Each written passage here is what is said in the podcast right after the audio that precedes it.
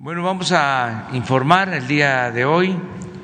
Los jueves eh, los estamos eh, dedicando a informar sobre cómo se atiende el problema de y lo lamentable que son los asesinatos eh, y cómo se busca que no haya impunidad, eh, que en todos los crímenes se pueda castigar a los responsables, se detenga a los responsables, autores materiales e intelectuales. Y a esto llamamos cero impunidad, el que se sepa de que no se tolera el que se cometan estos ilícitos y que nadie se sienta protegido o eh, con la seguridad de que va a contar con impunidad. Es cero impunidad ante crímenes y delitos. Em, nos va a informar, como siempre, eh, Ricardo Mejía sobre temas que tienen que ver con periodistas que han sido asesinados, otros casos también, eh, todo lo que eh, se está investigando y se está este, eh, atendiendo. También vamos a informar sobre los incendios, este, porque ya está dejando de llover, hay eh, seca y eh, hay incendios y se están atendiendo. Es presentarles un informe de lo que estamos llevando a cabo con el apoyo de Marina y con el apoyo de la Guardia Nacional y de la Secretaría de la Defensa. Y también vamos a informar sobre la decisión que se tomó de que todas las aduanas del país pasaran a ser eh, manejadas, administradas por la Secretaría de Marina y por la Secretaría de Defensa. Las razones por las que se tomó esta decisión y los resultados que ya estamos eh, obteniendo. Consideramos que fue una acertada decisión. Eh, la Marina tiene un número determinado de aduanas, más los puertos, y la Secretaría de Defensa también, todas las aduanas del norte del país y también aduanas al interior del país. Entonces, ahora nos va a informar el almirante José Rafael Ojeda Durán sobre el manejo de aduanas marinas. Ese es el programa de hoy, el informe, de modo que comenzamos con Ricardo Mejía, subsecretario de Seguridad Pública.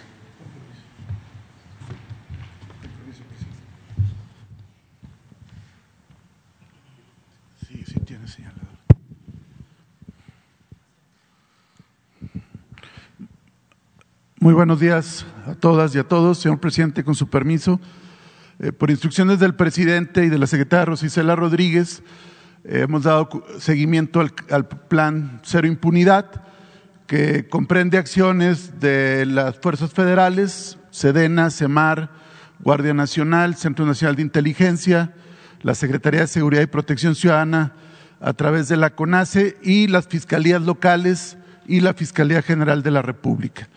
En primer término, damos cuenta de la detención el pasado 17 de marzo de Leonardo N. Esto fue en Ascensión, Chihuahua, y es parte del caso Bavispe, aquellos hechos lamentables de noviembre de 2019, donde fueron asesinados nueve integrantes de las familias Lamford, Miller y Levarón en Bavispe. Al día de hoy, este grupo interinstitucional, coordinado por la Secretaría de la Defensa Nacional, ha detenido a 29 personas que participaron en estos hechos, ejecutando órdenes de aprehensión o deteniéndolos en flagrancia. Leonardo N., como decíamos, fue detenido en Ascensión, Chihuahua, y está pendiente su vinculación a proceso. Siguiente. En el caso de Quintana Roo, con la Fiscalía de Quintana Roo, la Secretaría de Defensa Nacional, CEMAR, Guardia Nacional y el Centro Nacional de Inteligencia, se desarticuló una célula del cártel Jalisco Nueva Generación, integrada por 10 varones y una femenina, quienes tenían privadas de la libertad a tres personas ubicadas en el municipio de Benito Juárez, Cancún, Quintana Roo. Esto es muy importante porque esta célula criminal está relacionada con 13 homicidios en Quintana Roo en los últimos meses y además ellos identificaron fosas que tenían eh, cuerpos precisamente en Quintana Roo. Siguiente. Estos son los 11 detenidos. Aquí cabe destacar que todos son eh, de orígenes distintos al estado de Quintana Roo. Siguiente. También continuando con las acciones de cero impunidad en Quintana Roo, en la zona costera de Tulum, entre el 2 y 12 de marzo se detuvo a 28 personas por narcomenudeo en Tulum, Quintana Roo. 25 de ellas fueron vinculadas a proceso penal. Destaca la detención de Francisco M., quien es parte del grupo criminal que participó en los hechos del bar La Malquerida el año pasado, donde fueron eh, privadas de la vida dos mujeres de nacionalidad extranjera. Ya se había detenido a otros integrantes de esta célula, pero en este operativo fue detenido Francisco M. Siguiente. También continuando con Quintana Roo, en el caso del asesinato del gerente del Club de Playas Mamitas, fue detenido Wilber U, alias El Molusco, quien es autor material de esos hechos. Eh, fue ubicado eh, hace algunos días y es parte también de Cero Impunidad, porque este fue un evento que tuvo bastante repercusión en la opinión pública. Siguiente. En el caso del Istmo, se presentaron en febrero algunos multihomicidios y ya eh, fueron detenidos autores materiales de estos hechos. Es el caso de José N., alias el Chiquiwini, quien fue detenido por la Fiscalía de Oaxaca en coordinación con la Guardia Nacional. Esta persona se le ubica como autor de dos multihomicidios, uno primero, el 2 de febrero, donde perdieron la vida tres personas, y otro el 3 de febrero en ese mismo municipio de Juchitán, Oaxaca, donde perdieron la vida otras tres mujeres. Otro caso también de un evento cometido en Juchitán, Oaxaca, fue el multihomicidio de cuatro personas el 6 de febrero, donde fueron eh, asesinadas dos mujeres, un menor de edad, una menor de edad y un masculino, pero ya está detenido Mario Abisaí N., alias El Mecánico, autor material, quien ya fue vinculado a proceso penal. Siguiente. En el caso del periodista Armando Linares de Zitácuaro, eh, que fue asesinado el pasado 15 de marzo, las investigaciones van muy avanzados precisamente para evitar que haya impunidad, de tal suerte que ya se giraron órdenes de aprehensión contra el autor material, Carlos Gerardo Sánchez Mendoza. ¿Por qué decimos el nombre? Porque conforme a la ley de Michoacán, eh, en el proceso de búsqueda, facultan para que se pueda identificar rostro y nombre para efecto de poder materializar la detención. Y es el caso también de Magdiel Urbina, quien eh, fue también copartícipe, toda vez que este sujeto es quien contrata al taxi que mueve al lugar del evento donde mataron a Armando Linares, a Carlos Gerardo Sánchez. Él es el que contrata el taxi y es donde recogen a Carlos Gerardo para que cometa el homicidio de Armando Linares, que como ustedes recordarán también hay otro eh, sujeto que horas antes va e identifica el domicilio de Armando Linares. Eh, este es un caso que va avanzando y que es muy importante por tratarse de un compañero periodista. Siguiente.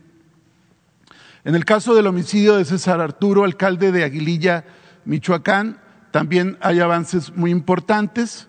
Eh, la carpeta de investigación ha sido instruida por la Fiscalía de Michoacán, pero por instrucciones del presidente de la República y de la secretaria Rosa Isela Rodríguez, el mismo día se constituyó un grupo interinstitucional con CNI, eh, Sedena y la Coordinación Antisecuestros, estuvo en el lugar de los hechos, ha estado coadyuvando con la Fiscalía de Michoacán, de tal suerte que el día de hoy se tiene identificada la mecánica del evento, diversos peritajes y ya está por judicializarse en contra del autor intelectual y el autor eh, material. Queremos señalar que este evento eh, fue eh, perpetrado por un grupo criminal que a raíz del programa social de intervención que ordenó el presidente y que coordinó la secretaria Rosa Isela y con posterioridad la recuperación territorial de la Secretaría de la Defensa Nacional de Aguililla, de Cualcomán y de la región de Tierra Caliente, Michoacán. Eh, uno de los móviles que muy sólido es que como el alcalde no fue eficaz para impedir esta presencia, una célula criminal habría tomado como represalia su vida. Siguiente. Aquí fue la recreación del evento donde fue privado de la vida el alcalde. Él circulaba rumbo a su domicilio, venía solo y se le acerca dos sujetos en una motocicleta y con tres detonaciones le privan de la vida. Comentar que en un cateo que ordenó un juez, previa petición de la Fiscalía, se ubicó la motocicleta donde fue eh, trasladado, donde se trasladaron los victimarios del alcalde de Aguililla y todo esto está soportado en peritajes testimoniales y, y diversos actos de investigación que van a permitir que se judicialice. Siguiente. Este es el caso del Palacio Municipal de Guaymas. Es una investigación de la Fiscalía de Sonora, donde, como ustedes recordarán, en noviembre del año pasado fueron privadas de la vida dos personas. Eh, una de ellas, eh, una eh, joven activista que estaba precisamente en una manifestación con motivo de contra la violencia hacia las mujeres en esa ocasión, realmente el destinatario de estos ataques era el comisario de la Policía Municipal. Sin embargo, eh, ellos asesinan a otra persona y a esta eh, mujer que fue víctima de estos hechos.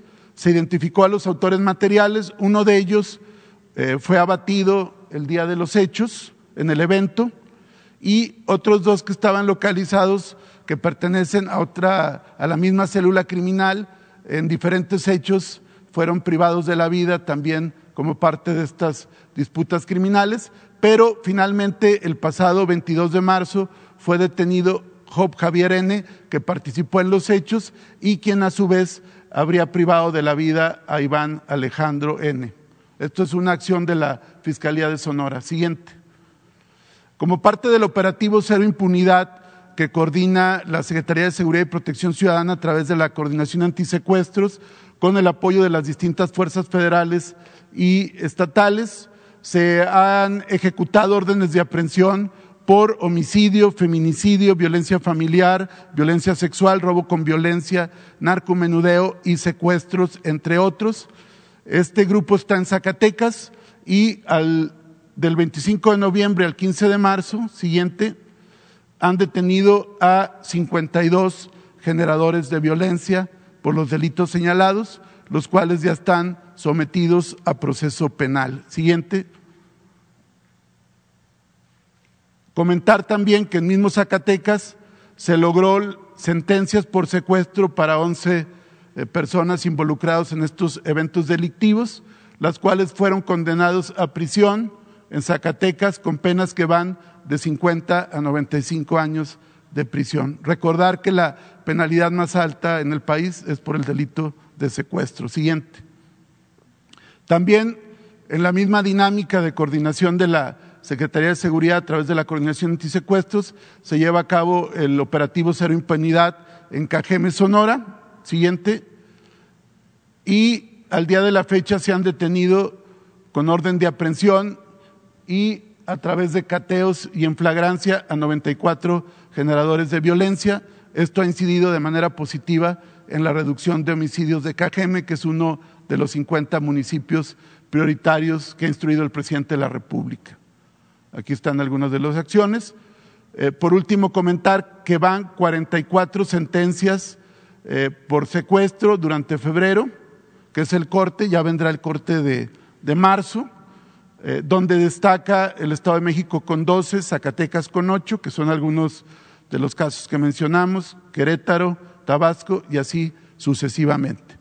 También comentar, como aquí se le solicitó al presidente la, el día que se presentó el informe de seguridad, con relación al tema de, Querétaro, en seguimiento a los hechos ocurridos en el Estadio Corregidora, únicamente recordar que hay 27 personas que se les detuvo a través de órdenes de aprehensión, que se han generado 40 órdenes de aprehensión, 35 cateos, siguiente, que es una acción de la, de la Fiscalía de Querétaro, pero hemos estado muy, muy en comunicación con el gobernador Mauricio Curi también para ofrecer el apoyo correspondiente, aunque es un tema del ámbito local.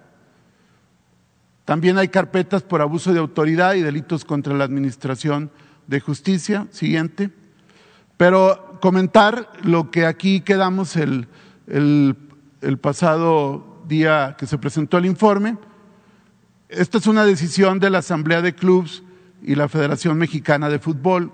No compete al ámbito público de seguridad pero por ser un tema de interés público se comenta. Eh, en el caso de, del Club Querétaro y el Estado Corregidora, van a jugar un año puerta cerrada, eh, jugando como local, inclusive esto aplica si van a un estadio distinto al Corregidora. Las categorías de básicas y femenil también jugarán a puerta cerrada.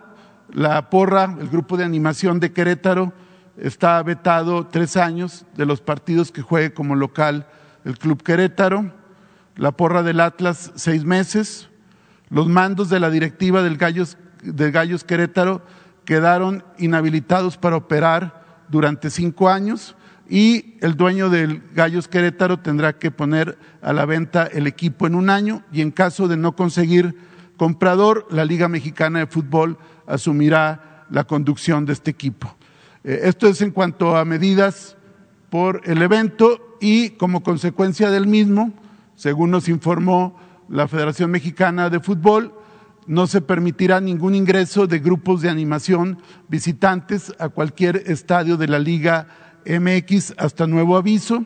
Las personas que sean encontradas culpables de los hechos del pasado 5 de marzo, se les prohibirá el ingreso de, de por vida a cualquier club o estadio de fútbol los clubes deberán contar con un proceso obligatorio de credencialización de grupos de animación. El manejo de estos grupos dentro y fuera del Estado será por parte de las autoridades estatales, municipales eh, de seguridad pública, eh, no los grupos de, de seguridad privada, sino grupos de seguridad pública. Los clubes no podrán dar ningún apoyo económico en especie a los grupos de animación y van a tener que instrumentar un mecanismo de credencialización de los grupos de animación y paulatinamente irán a un proceso de identificación de aficionados en todos eh, los eventos de fútbol del país. Siguiente, comentar que tuvimos dos reuniones con los presidentes tanto de la Federación como de la Liga Mexicana de Fútbol. En el caso de, de la Secretaría de Seguridad, los acuerdos que, se alcanzaron fue crear un mecanismo de información, de intercambio de información en materia de seguridad, sobre todo con un afán preventivo. Segundo, tener un enlace permanente con la Dirección de Seguridad de la Liga eh, MX y la Federación Mexicana de Fútbol para revisar el estatus legal de las empresas de seguridad privada que no tengan sanciones, su capacidad operativa. Esto es muy importante porque gran parte de la responsabilidad del evento de Querétaro fue porque la empresa eh, de seguridad privada, que tenía un permiso local, no un permiso federal, no contaba con las condiciones para esto. Entonces se va a revisar a todas las empresas de seguridad privada, que es una competencia de la Secretaría de Seguridad, y ya la liga requirió el listado de empresas de seguridad privada a todos los clubes. Eh, se planteó, esto se va a revisar, no es un tema que se tenga que resolver de manera inmediata, pero sí revisar el tema de la venta de cerveza y, y alcohol, las, los horarios, las limitaciones para el consumo, así como variantes como venta de cerveza sin alcohol y se va a tener un canal de comunicación abierto para, eh, a través de las mesas estatales de construcción de paz, poder advertir de cualquier riesgo o de cualquier evento que pueda afectar la seguridad pública para que se canalice a la instancia correspondiente. ¿Sería cuánto, presidente?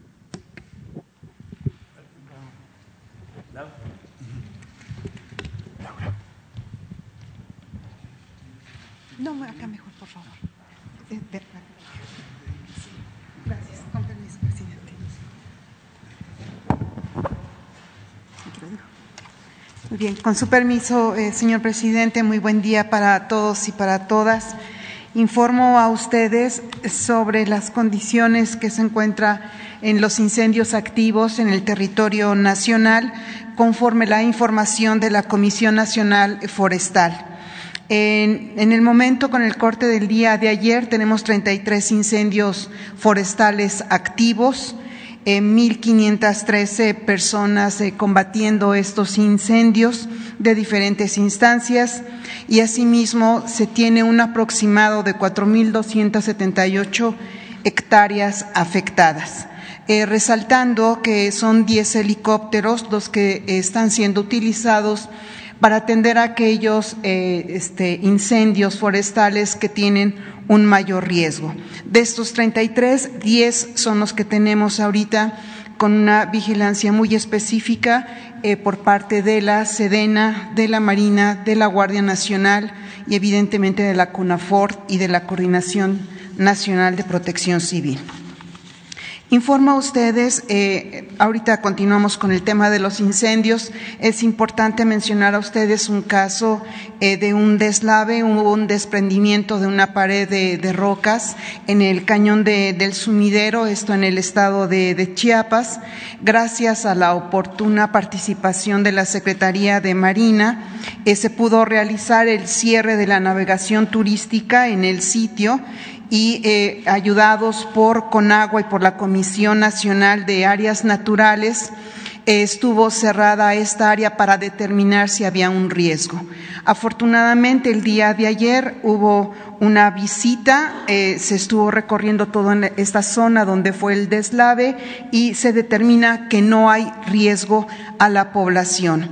En el transcurso del día de hoy se va a reabrir el paso a las embarcaciones turísticas de una forma parcial y dando eh, sugerencias a todos los visitantes para tener un resguardo de la vida no hay lesionados, no hubo ningún eh, nada que lamentar.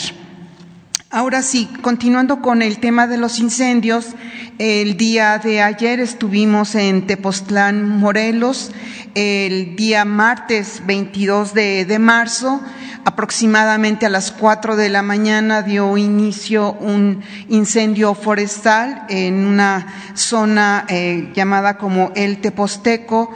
Esto fue eh, a un kilómetro más o menos de, de una comunidad llamada Tierra Blanca en el paraje Los Corredores. Eh, 12 horas después, a las 4 de la tarde, nos comunicaron del el inicio de este incendio eh, forestal.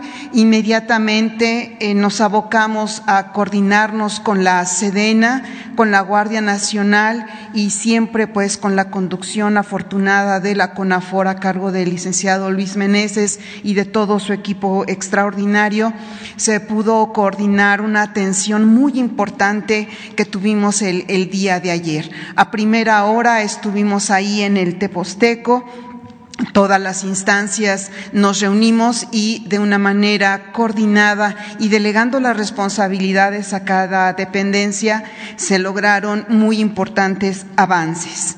Informo a ustedes que 541 brigadistas, técnicos y eh, también de eh, gente especializada, incluyendo a la Fuerza Aérea Mexicana, todos eh, estuvimos ahí de manera coordinando, trabajando.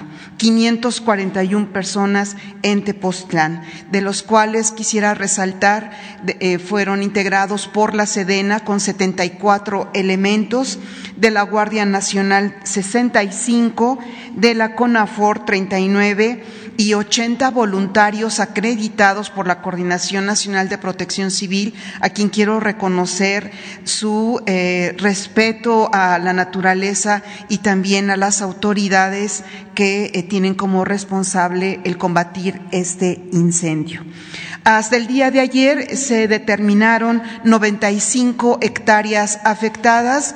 Seguramente al rato a las 11 de la mañana tendremos otra reunión en donde se nos informará cuál, es, cuál fue el avance eh, en el transcurso de la noche. Hay que recordar que en las noches no es posible combatir los incendios forestales porque también tenemos que resguardar la vida de los combatientes. Entonces se hará un sobrevuelo de valoración para ver cuál es el avance de, de este control del incendio y también de la liquidación. Ayer a la conclusión de los trabajos Aproximadamente a las seis de la tarde tuvimos una reunión de evaluación y se determinó que el 60% se tiene controlado y, hay un 30% de liquidación del incendio. Repito, 541 brigadistas, 52 vehículos terrestres y dos helicópteros, uno de la Sedena y otro de eh, la Guardia Nacional. Eh, estuvo ahí todo el tiempo también el general Toscano, que es el comandante de la zona militar, estuvo eh, ayudándonos, orientándonos eh, en todo lo que respecta a estas tareas tan importantes que eh, en realidad, haciendo un comparativo al año pasado, el resultado es mejor, es positivo, actuamos con mayor rapidez.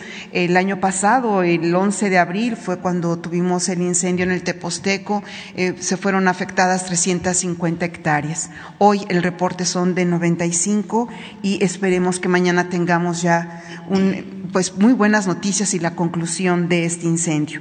Por último, informo a ustedes sobre un incendio que se reportó el día de ayer, 23 de marzo, eh, esto en la zona protegida, en el área natural de eh, llamada La Primavera, esto en Zapopan, eh, Jalisco. Afortunadamente se pudo actuar también de una manera muy pronta, muy coordinada. se utilizaron seis helicópteros, 300 combatientes evidentemente la Sedena, la Guardia Nacional, CONAFOR y la Coordinación Nacional de Protección Civil y, perdón, eh, no dejar afuera a las autoridades de protección civil y en, general de los estados y de los municipios con quien trabajamos de la mano. Somos los tres órdenes de, gobierno con un diálogo permanente y en la toma de decisiones conjuntas, tanto en Tepoztlán, en, Zapopan y en todos los trabajos que nos encomienda el señor eh, presidente. El día de ayer a las 13.23 inicia este incendio en Zapopan, en, el bosque La Primavera. A las 17.30 eh, se da el conocimiento de que hay una alerta muy importante eh, atmosférica y eh, aproximadamente a las 11 de la noche ya se reportó el 100% del control del incendio. En el transcurso del día se va a determinar el, el avance de la liquidación del mismo. Eso sería todo. Muchas gracias. Con permiso, presidente.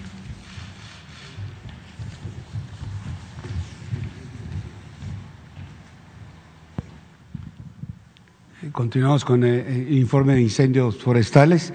También, por favor, eh, el día de ayer, también temprano, se ubicó un, incendio forestal en lo que es la reserva de la biosfera El Cielo, en el ejido Joya de Manantiales, municipio de Gómez Farías, eh, Tamaulipas, ya la, región militar, la zona militar que están, eh, que tienen bajo responsabilidad esas áreas, ya la están atendiendo.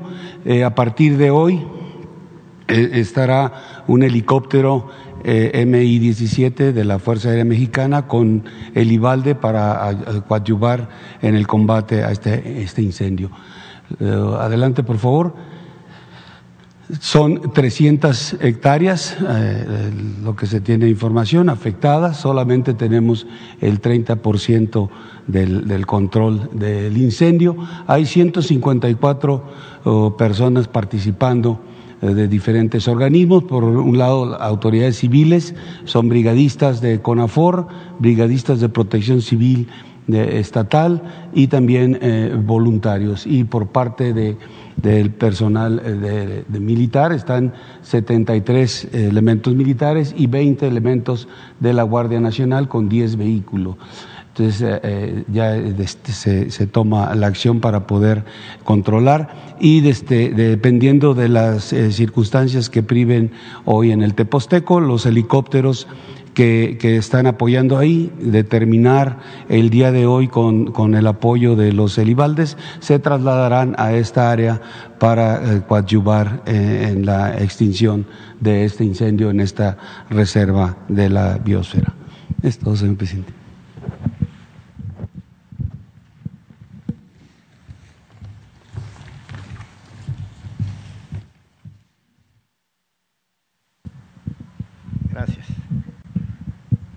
Muy buenos días, con permiso, señor presidente. Vamos a informar sobre las aduanas marítimas. Esta es la agenda, los antecedentes, el despliegue, la capacitación, todo lo que se ha hecho para llevar a cabo esto. La que sigue, por favor. Nosotros tenemos eh, ya un acuerdo de colaboración con el SAT desde el 2008, donde se tenían todos estos considerandos, y el último firmado ya del 19 al 24, también con el SAT, pero ya se está haciendo el nuevo con las aduanas. La que sigue, por favor. Tenemos desde octubre del 2020 17 aduanas marítimas y dos aduanas interiores, que son aquí en la ciudad, en el aeropuerto de la Ciudad de México y en Pantaco. 217 elementos navales, 1.988 eh, personal civil, en total 2.205. La perspectiva es que para el 2023 elementos de marina sean 581. La que sigue, por favor. En los cursos realizados, lo estamos haciendo en Chichimequillas, aquí en el estado de Querétaro en el, oficiales de comercio exterior, diplomados de aduanas y seguridad nacional, eh, oficiales de comercio exterior, eso lo vamos a hacer en el Centro de Estudios Superiores Navales, igualmente de verificadores los vamos a hacer en el terreno, va a ser en las aduanas de Manzanillo y de Veracruz igualmente abogados de aduanas, también estos van a ser en el Centro de Estudios Superiores Navales. Esto es para que vean que no, no, somos, no estamos improvisados, sino que tenemos un personal altamente capacitado para hacer las labores en el terreno de la aduana, de las aduanas. Por, la que sigue, por favor. Esto es lo que se ha asegurado desde octubre del 20 a febrero del 22 en cuestiones de dólares americanos, pesos, municiones, armas, eh, sustancias prohibidas, buques inspeccionados y contenedores. Aquí nos faltó incluir lo que se refiere a precursores, que también es una cantidad considerable. La que sigue, por favor. En la recaudación de aduanas de febrero, estamos hablando del mes de febrero del 21 y el mes de febrero del 22, hubo un aumento del 16% en la recaudación. La que sigue, por favor. Y en lo que se refiere del octubre del 20 a febrero del 22, eh, la recaudación fue de un 13%. La que sigue, por favor. En movimiento de carga comercial en los diferentes puertos, de enero 20 a febrero del 22, como pueden ver, ha ido un aumento el movimiento de carga de un 16.34%. La que sigue. Y en lo que se refiere a movimiento de contenedores en los puertos de enero 20 a febrero del 22, también hubo un aumento de 10.64%. El verde, desde luego, es Manzanillo. Manzanillo es nuestro puerto que más movimiento de contenedores tiene. La que sigue, por favor. La modernización de equipos de revisión no intrusivos que se van a dar en las aduanas, tanto en las aduanas marítimas como el, el del aeropuerto de la Ciudad de México, ese es el total de equipos, el costo que va a tener y esto lo va se va a comprar a través de la, la Agencia Nacional de Aduanas de México. La que sigue, por favor.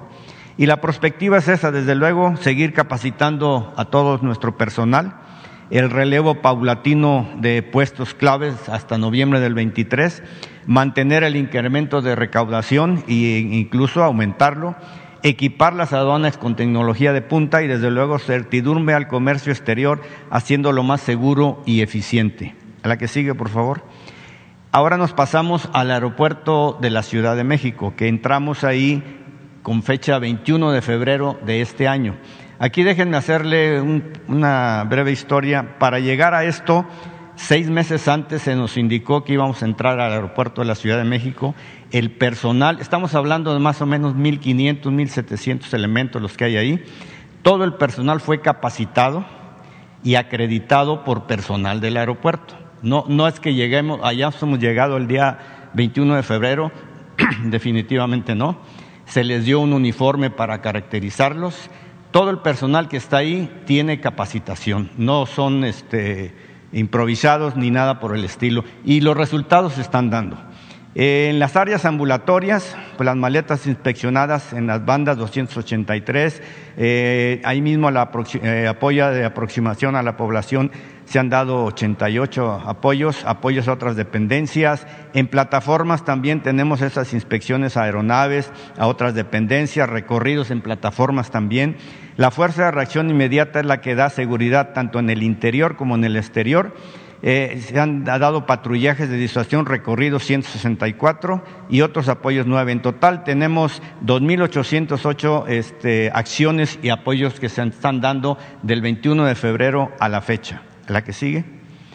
En lo, que se refiere a migración, este es el número de elementos, 1.624 migrantes que han sido este, eh, detenidos ahí para su retorno a sus diferentes países.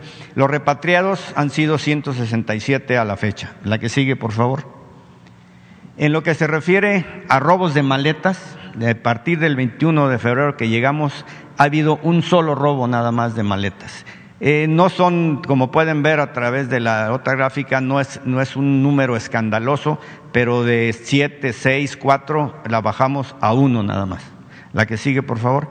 Y estos son puntos o temas que quiero presentarles que eh, son atención a la ciudadanía de a partir del 22 de febrero, por ejemplo, el primer caso que un eh, ciudadano, si pueden correr el video, por favor eh, olvida su maleta ya en la salida, ahí se ve cómo quedó la maleta sola, personal de Marina va, la recoge y la inspección a ver de quién es, se le habla a la persona y se le entrega la maleta. Incluso esta persona a través de un tuit agradeció ese detalle. ¿no? La que sigue, por favor. Este es otro caso de una ciudadana que olvida un celular en la farmacia Benavides, ahí dentro del aeropuerto, lo deja ahí en el aparador, y pues una ciudadana que iba atrás se lo lleva. La, la, ciudadana afectada va al centro de atención donde hay personal del aeropuerto, personal civil y personal de Marina, y se ve la manera de localizar, eh, porque las cámaras, eso es una una cuestión que para que todo el personal sepa que todo el aeropuerto está vigilado. Se ve como en la farmacia Benavides eh, la señora deja su celular ahí en el aparador y como la otra señora lo toma y se va.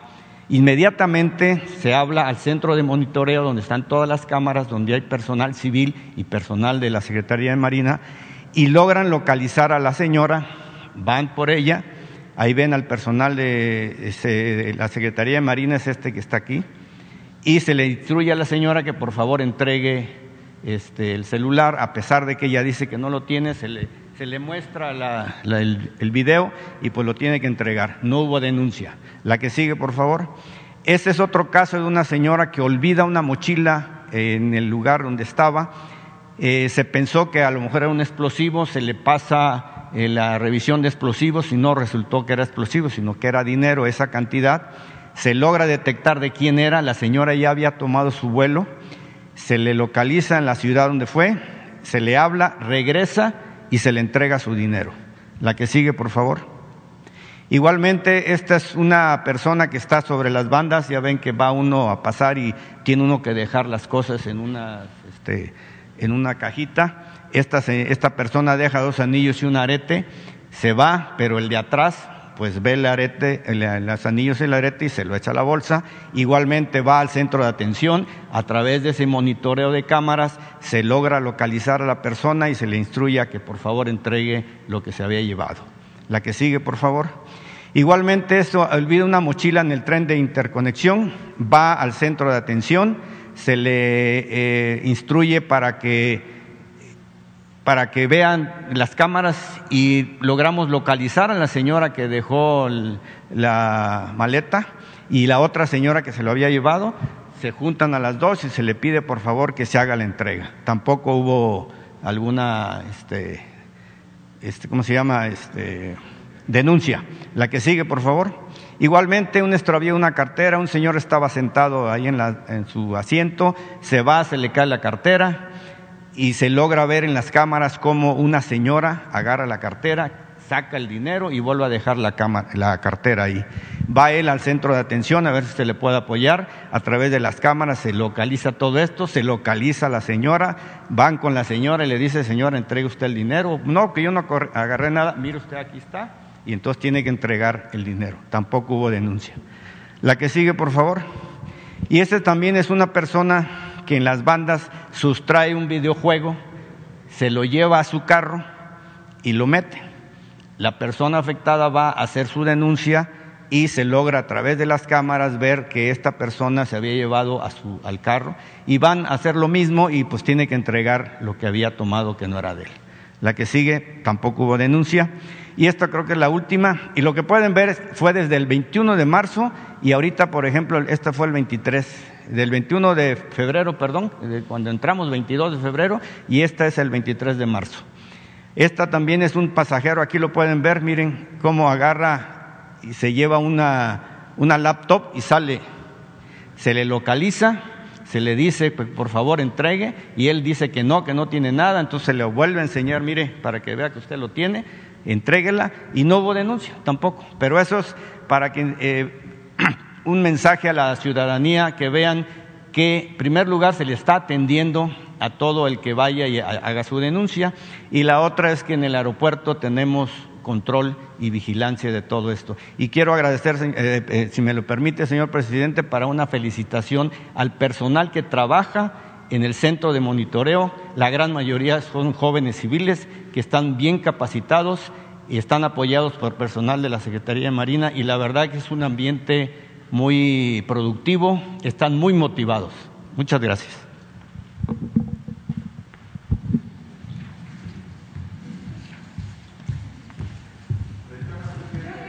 Bueno, abrimos, abrimos eh, las tres que están y los dos.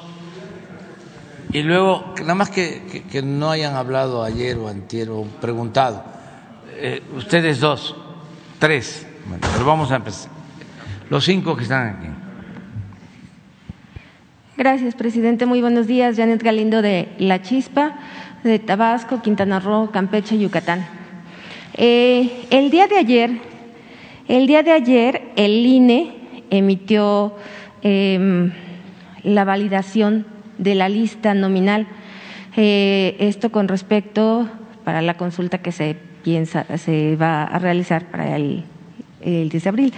Em, no, ¿Cuál es su postura eh, de usted al ver que este instituto ha puesto varias eh, este, frenos y no ha permitido que esta consulta eh, se lleve a cabo o no ha dado la información correcta.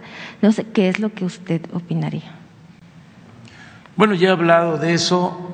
Eh, no considero que sea propicio seguir este, tratando el tema. Pienso que los ciudadanos aún con poca información, con poca difusión, ya tienen los eh, elementos básicos. Y se trata de la democracia. Es una consulta. Y a todos los mexicanos nos importa mucho participar, ser tomados en cuenta, a todos. De modo que ya eh, se sabe que el día 10 de abril va a haber esta consulta y eh, es algo legal, legítimo, está en la Constitución, pero además tiene que ver con la democracia. Y pienso que aún con todos los obstáculos, los ciudadanos ya eh, tienen la información y ellos van a decidir si participan o no participan, si este, votan en un sentido o en otro, ya este, a regañadientes, pero ya se sabe eh, un poco más. Hubiésemos deseado que se diera una difusión completa, plena, pero no fue posible. Ni el INE, ni los medios de información con honrosas excepciones. No le dieron o no le han dado hasta ahora la importancia que tiene este proceso democrático. También hubiésemos deseado que se instalaran casillas en todos lados para que todos pudieran participar y les quedaran cerca las casillas pero no es así. Solo se van a instalar el 30% de las casillas que se instalan en una elección eh, para eh, elegir a representantes. De todas maneras, vamos adelante. Y es algo eh, inédito porque es un paso adelante en la democracia participativa. Eso es lo que puedo comentar. Independientemente, usted siempre va, va a confiar en, en la institución. Yo voy a participar, sí, como ciudadano, el domingo 10 de abril. Gracias, presidente. Y con respecto al tema, eh, ¿cómo se eh, está planeando proteger también las áreas naturales de lo que es el sureste, Campeche, Yucatán, Quintana Roo, eh, para evitar que también se, en esta temporada se sigan propagando incendios? Estamos atendiendo todo el país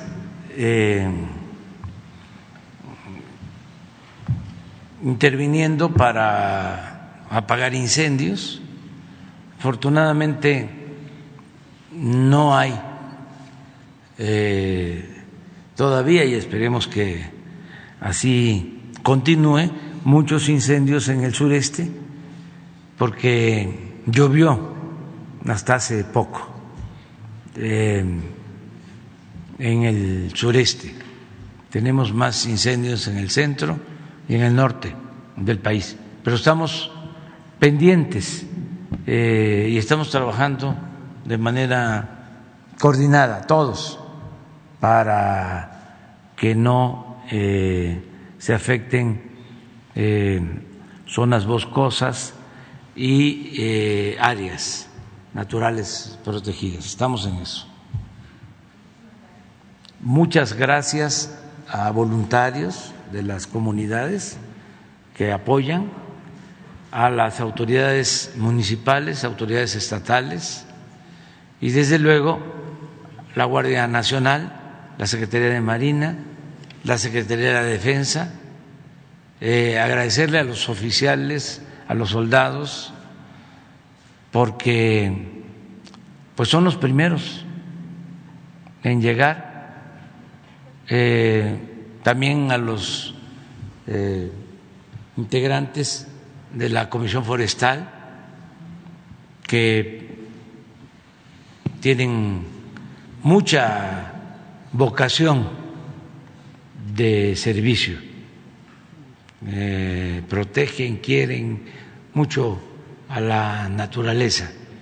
Agradecerles a todos, a los de protección civil. Estamos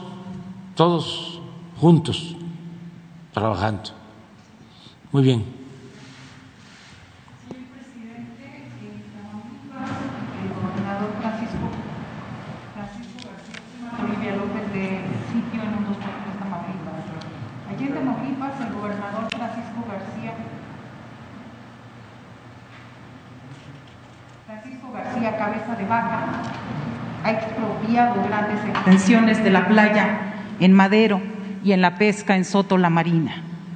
En el primero pretenden obtener al menos mil millones de pesos.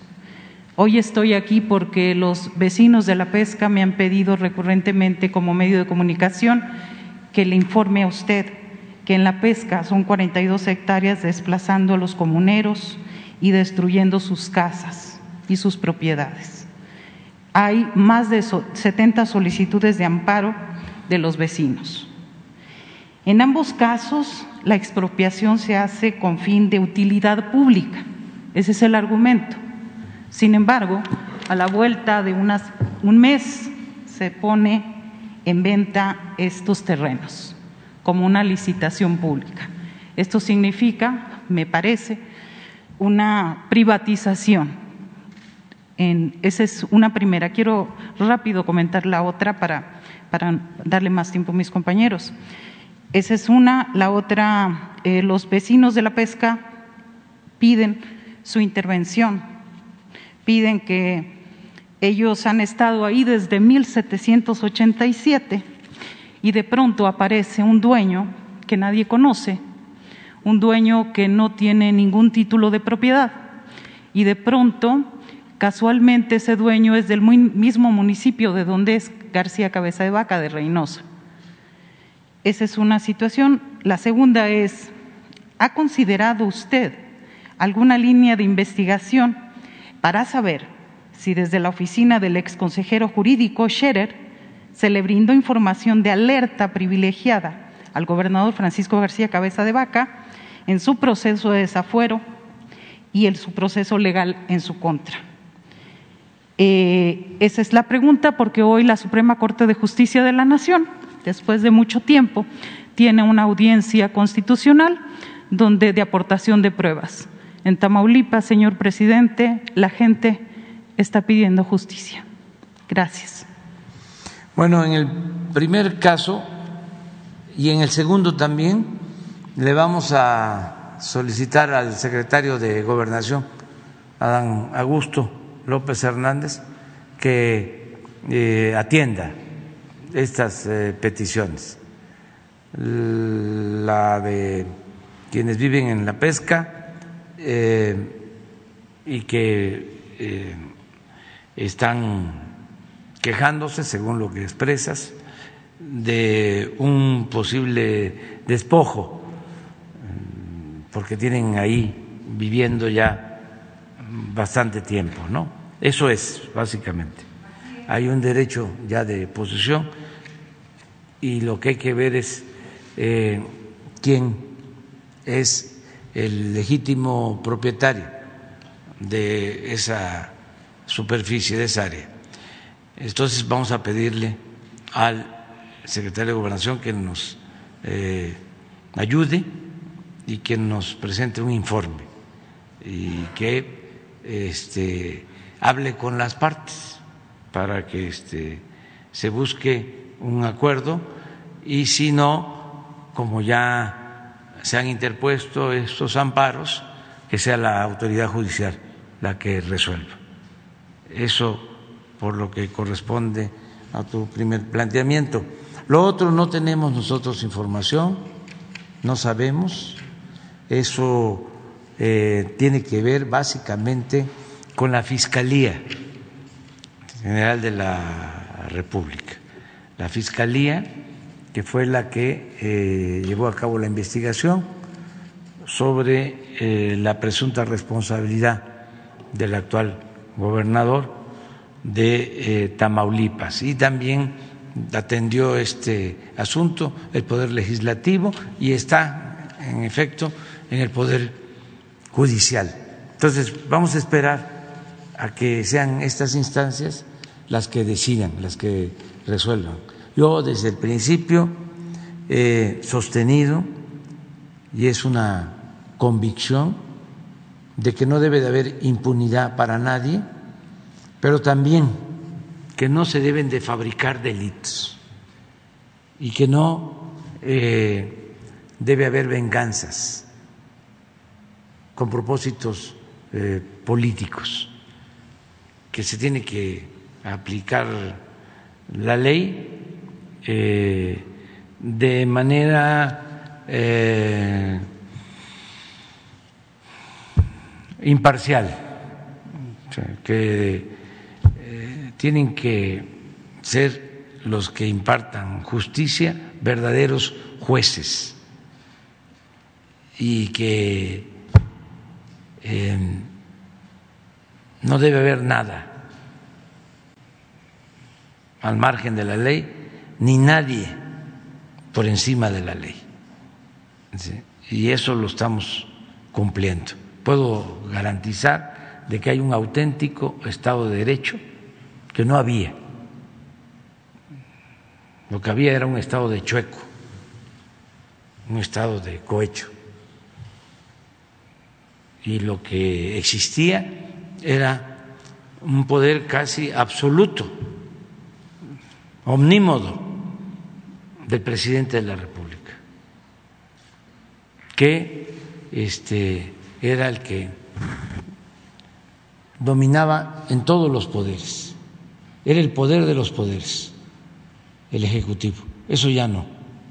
Ahora hay independencia y hay autonomía y yo no doy eh, línea ni eh, recomiendo que se afecte a nadie o que se proteja a nadie. Este, la Fiscalía tiene autonomía y el Poder Judicial lo mismo.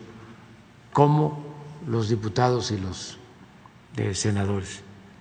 Ni siquiera me reúno con los diputados y senadores que pertenecen al movimiento por el que yo estoy aquí.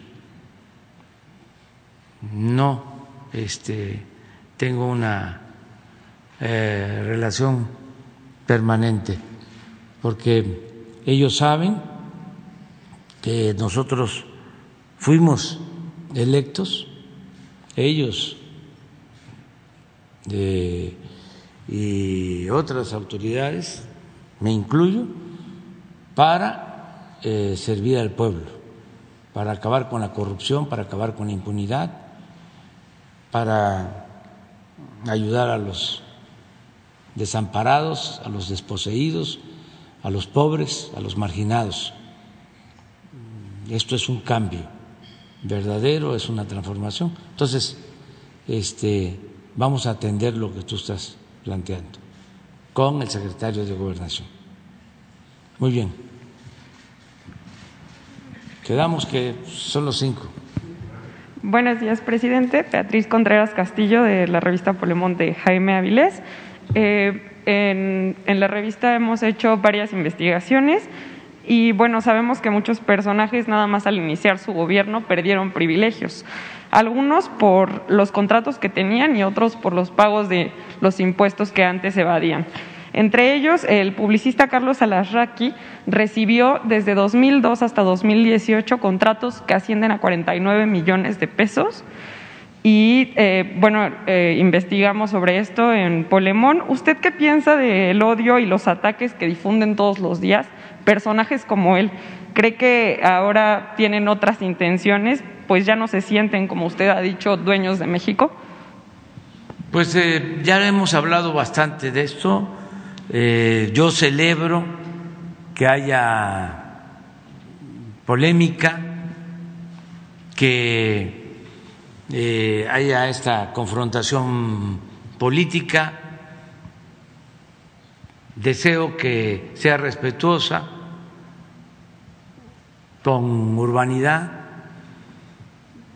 pero no deja de ser eh, eh, algo que enriquece la vida pública del país, el debate. Y ya lo he dicho muchas veces, eh, hacía mucho daño la simulación del régimen de corrupción y de privilegios que se había impuesto, tenía eh, como protección eh, todo este eh, mecanismo, un andamiaje de eh, protección para legitimar sus corruptelas. Entonces, eh, tenía intelectuales a su servicio, medios de información a su servicio y eh, de esa manera eh, hasta legalizaban los robos. Ese fue el papel de diputados y de senadores durante todo el periodo neoliberal. Se dedicaron a reformar la Constitución para favorecer a un grupo de saqueadores que se quedaron con bienes del pueblo, con bienes de la nación. Por ejemplo, ¿cómo explicar que legisladores aprobaron el FOAPROA.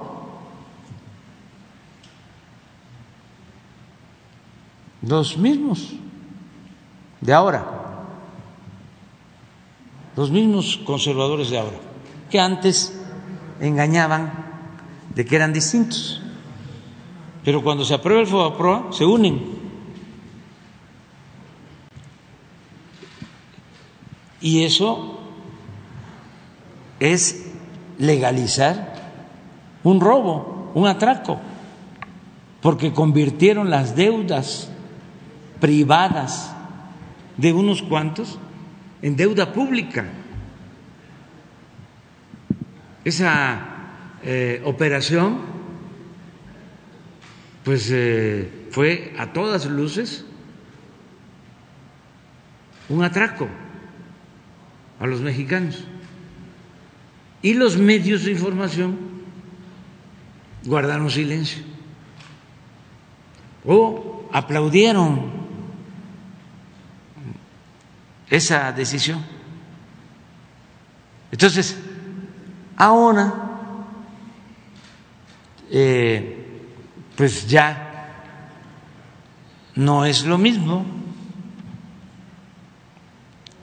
y esto ha llevado a, eh, a a los hechos, un debate muy bueno, de eso que estás planteando, porque maiciaban a todos.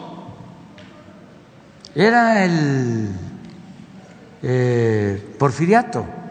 Por eso cuando dicen neoliberalismo nosotros eh, sostenemos que es neoporfirismo. En la época de Porfirio Díaz, entre otras cosas, pues, porque ahí se creó el régimen autoritario, ahí se consolidó un régimen autoritario tan arraigado, era en palabras de Vargas Llosa, aunque ya lo había dicho antes, eh, el escritor de México bárbaro, Kurt Turner, eh, la dictadura perfecta. Esa la creó Porfirio. Y era tan perfecta que no pudo, y tan profundo el régimen autoritario, que no pudo la revolución. Que vaya, que fue profunda. No pudo arrancar de raíz ese régimen. Este, se mantuvo, se mantuvieron las mismas prácticas en lo político sobre todo, ¿no? Entonces, eh, ahora ya eh, es eh, distinto.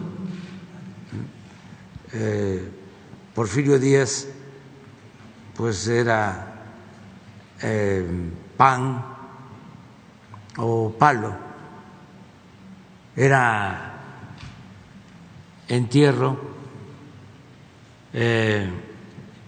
encierro o destierro.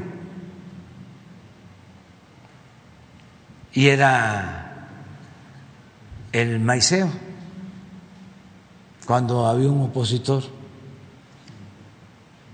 que lo cuestionaba, decía, ese gallo quiere maíz. Y maiceaban al gallo y ya dejaba de cantar el gallo.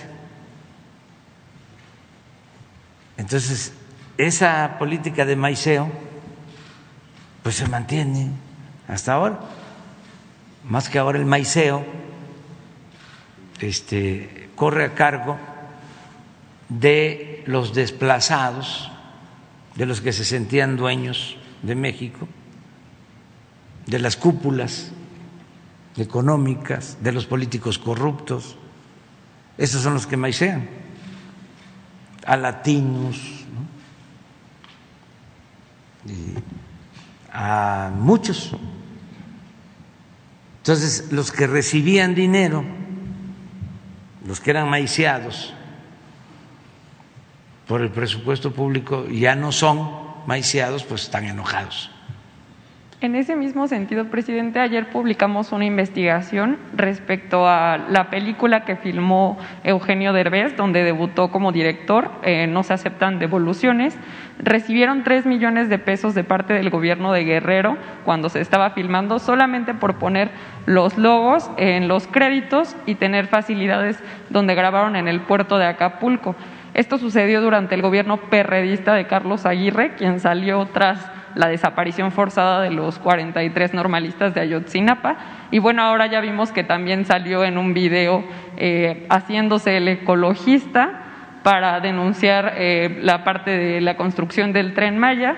También, eh, pues este mismo tipo de artistas, que muchos de ellos ni siquiera viven en México, no dijeron nada cuando también se empezó la construcción de un embarcadero por parte del Grupo Xcaret de Playa del Carmen a Cozumel. ¿Y qué piensa de, bueno, de este tipo de conductas de los artistas que también eh, recibían dinero en, el antiguo régimen y que ahora están golpeteando los proyectos que buscan llevar progreso al sureste de nuestro país? Pues es que es parte de lo mismo. existe también la deshonestidad en artistas ni científicos, ni intelectuales. Y es este pues normal a estos eh, famosos o les pagaron o lo hacen por convicción, porque les molesta mucho lo que está sucediendo en el país.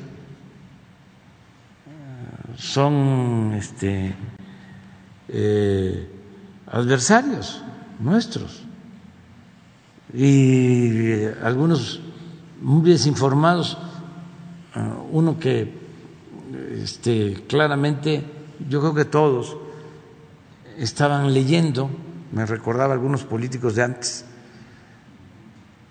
una vez este, me tocó ver a un presidente eh, leyendo en un teleprompter. Entonces, para la gente, ¿no?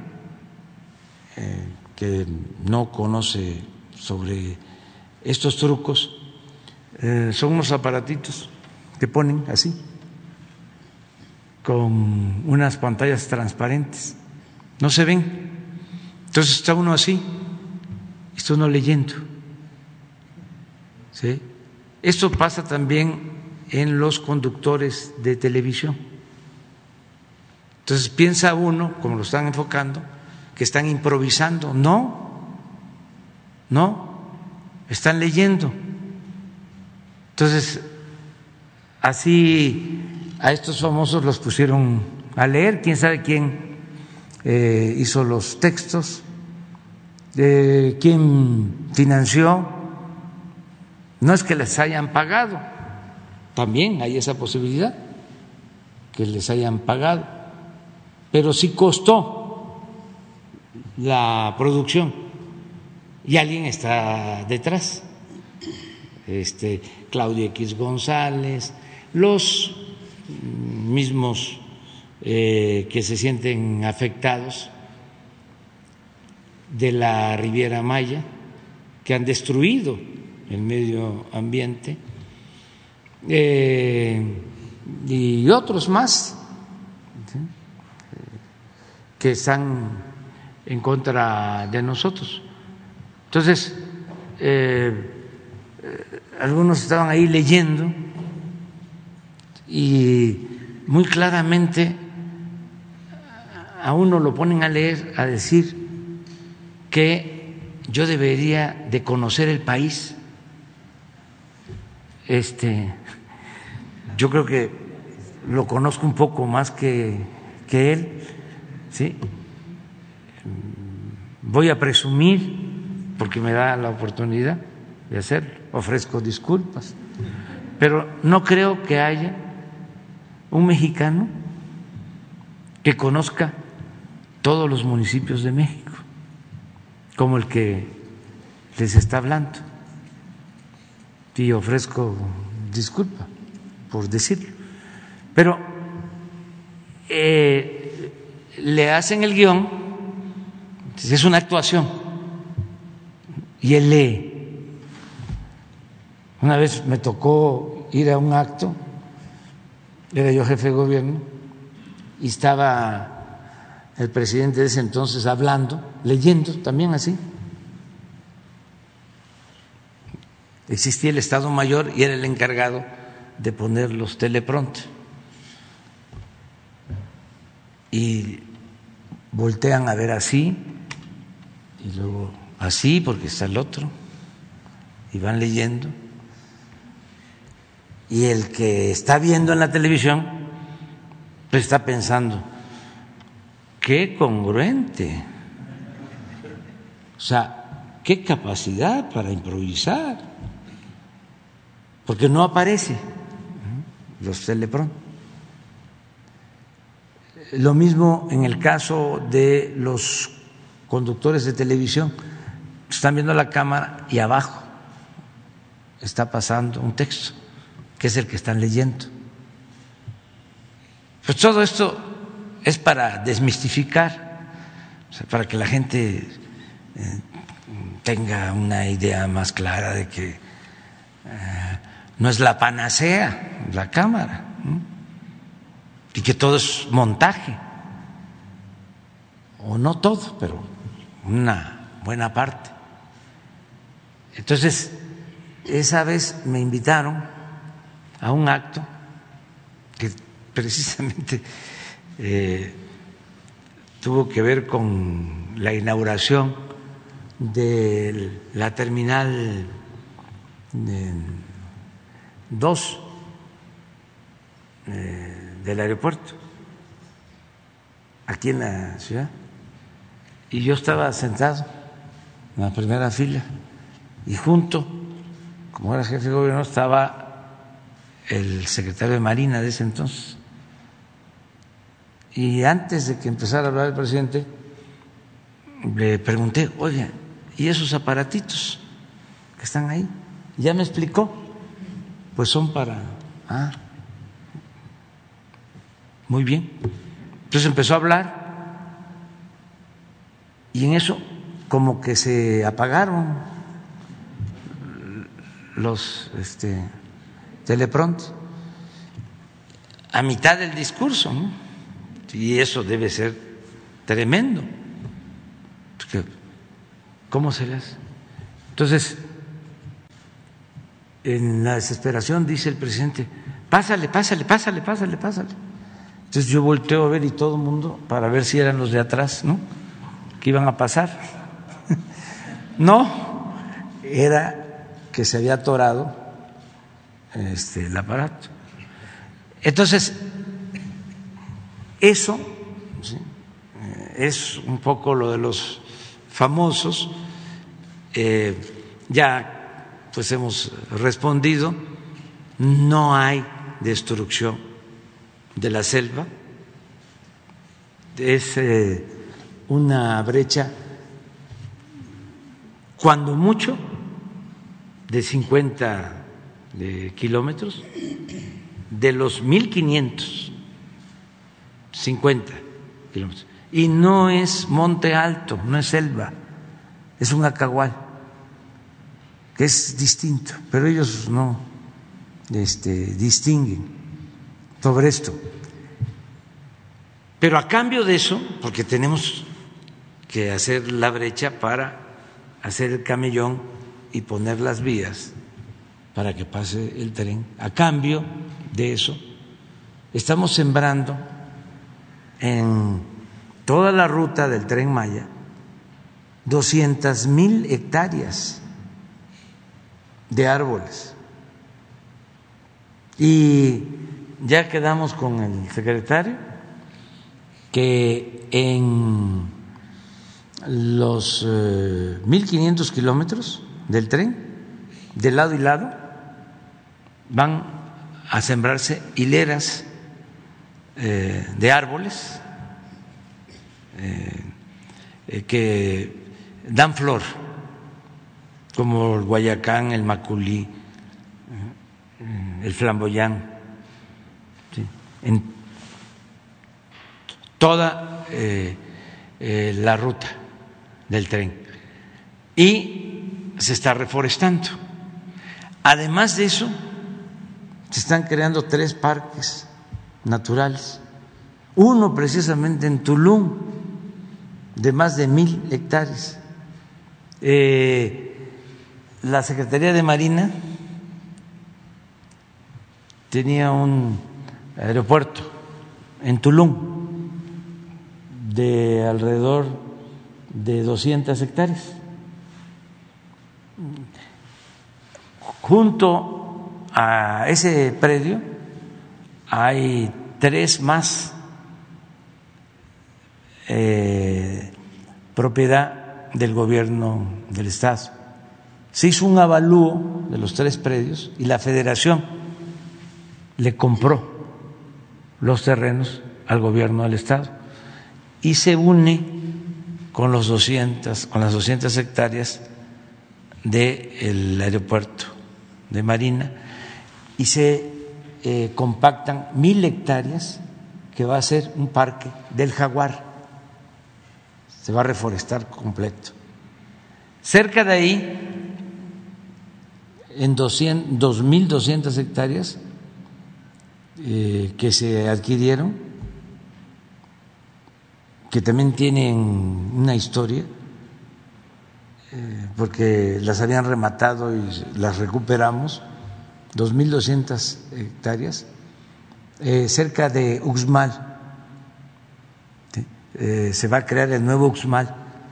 También se va a reforestar, se va a bardear todo para la conservación del medio ambiente.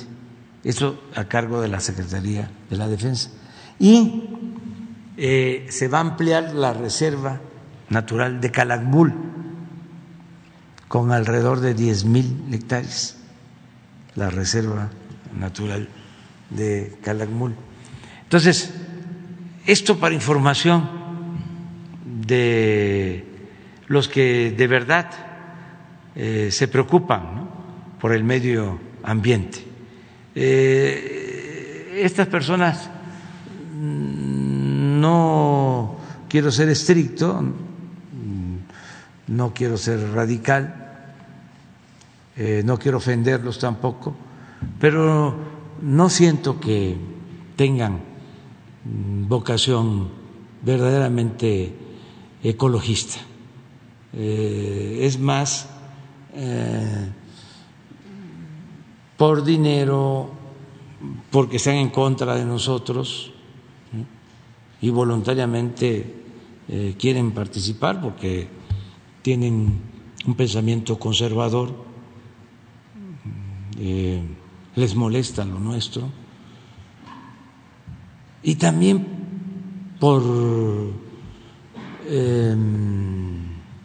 fama, porque yo recuerdo que un artista muy renombrado llegaba al mar de Cortés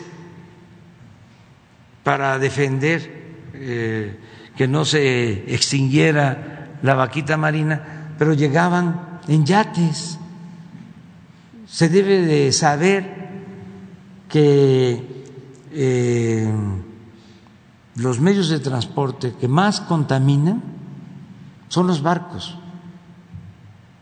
Nada más que, ahora sí, los pobres eh, eh, tiburones, las especies marinas, pues no protestan, tenemos que cuidar. Pero los barcos consumen muchísimo de combustible, pero da fama. Eh, además, algunos de estos eh, famosos simulaban ser progresistas, porque pues también ser de derecha es ser retrógrada, o sea, eh, aunque algunos sí se asumen como decían antes los líderes charros, soy charro y qué. Pero eh, siempre es mejor, ¿no? Eh, eh, pasar por progresista buena onda, ¿no? Y así engañan. Hay este, de estos famosos pues que eh, hacen publicidad, este, que cobran a empresas que destruyen el medio ambiente, pero al mismo tiempo este, cuestionan estas eh, obras que son para beneficio de la gente, para beneficio del pueblo. Eh, en el tren Maya deben de estar trabajando actualmente como 50 mil personas que tienen su trabajo.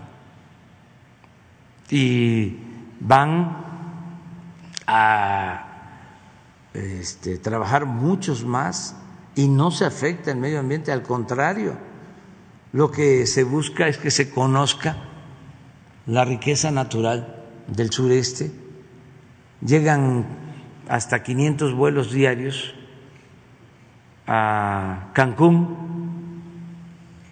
Y lo que queremos es que los que llegan a Cancún y van a llegar a Tulum, porque también va a haber un aeropuerto internacional, se puedan internar hacia Campeche, hacia Chiapas, hacia Tabasco y conocer toda la riqueza natural y la riqueza artística, cultural del sureste, lo que es el mundo maya, es de las zonas arqueológicas más importantes del planeta, que por cierto las estamos conservando, estamos eh, cuidándolas, estamos invirtiendo para eh, tenerlas en buen estado. Entonces, ojalá y estos famosos se informen más, eh, no se dejen sorprender, que a lo mejor algunos ni sabían este, lo que iban a ocasionar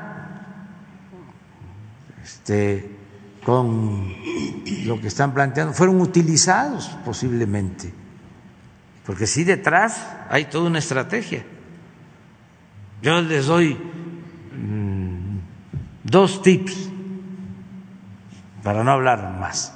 Ayer comenté del lago de Texcoco, ¿no? De que nunca dijeron nada cuando iban a destruir el lago de Texcoco, que ya ahora es reserva eh, natural protegida. Eh, hablé también de las minas, nunca protestaron por las minas. Este, acabaron con el cerro de San Pedro, la minera San Javier, una minera canadiense en San Luis Potosí. El Cerro de San Pedro era el símbolo de San Luis Potosí, está en el escudo de San Luis Potosí y lo destruyeron todo, por completo. Y a lo mejor ellos pues no se enteraron, pero yo creo que sí se enteraron de que en el periodo neoliberal se concesionaron 120 millones de hectáreas para la explotación minera el 60% del territorio nacional. Y que en el tiempo que llevamos nosotros en el gobierno no hemos dado una sola concesión. Y no hemos permitido el maíz transgénico, ni hemos permitido el uso del fracking para la explotación energética. Entonces sí somos distintos, pero les voy a dar eh, dos ejemplos de allá, de la península. Ya no hablemos de los hoteles que se construyeron y de lo que significó también afectaciones al medio ambiente para esta zona turística, que tiene también una justificación, porque vive mucha gente del turismo en los momentos más difíciles de nuestro país cuando el neoliberalismo estaba causando más daño y destrucción, que no había trabajo, mucha gente se fue a buscarse la vida allá, en el turismo. Por eso debemos de tener mucha gratitud a Quintana Roo, porque allá eh, se le dio trabajo, albergue a muchos mexicanos que fueron a trabajar honradamente. Bueno, pero allá mismo estaba esta empresa Calica, que es un banco de material. No tienen ahí eh, en Playa del Carmen les dieron permiso para extraer material, grava, que en barcos se llevaban a Estados Unidos para hacer caminos, carreteras en Estados Unidos. Y ahorita van a ver cómo dejaron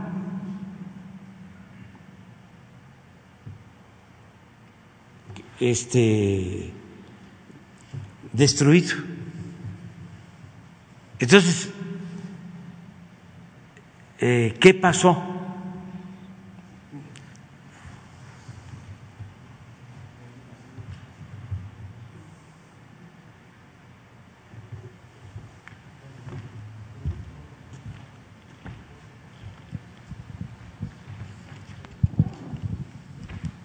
Miren, estos son predios. Ahí. Todo esto está escarbado. Banco de construcción. Aquí está, mire. El Caribe.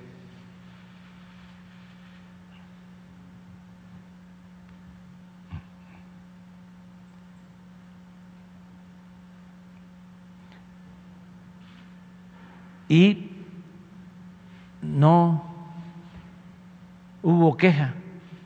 El permiso lo dieron unos días antes de que terminara Cedillo de presidente. En noviembre del 2000 dieron el permiso para escarbar aquí. Y aquí, este es el puerto. Aquí se acumulaba el material y de aquí a Estados Unidos.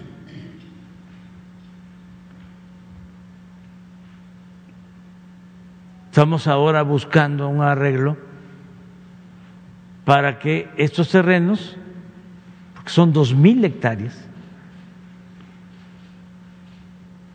sean utilizados para el turismo, que esto se pueda eh, restaurar. Son como albercas.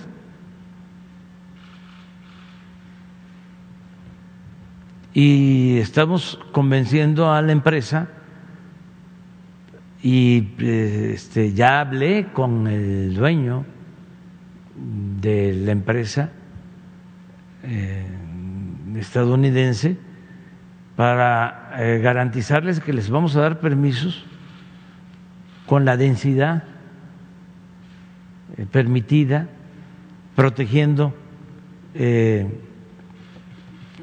medio ambiente, porque aquí hay zonas también de, hay vegetación, hay monte alto,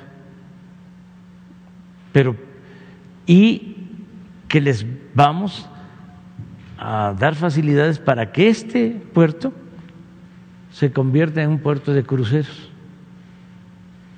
porque tiene el calado suficiente. Y no hay un puerto de crucero este, eh, en esta zona, está enfrente, que es la isla de Cozumel. Esto nos está ayudando aquí el almirante es especialista. Pero pues ni una sola denuncia sobre esto. Y hay otra empresa turística, porque dicen que el tren que va a pasar por acá, este, va a pasar por cenotes, por ríos submarinos, todo eso está garantizado su protección. Se va a proteger. Pero a ellos que les preocupan los cenotes, les eh, informo de que en la administración pasada dieron permiso muy cerca de aquí, pero por Valladolid. Para unir cenotes abajo, ríos submarinos y convertirlos en un centro de recreación.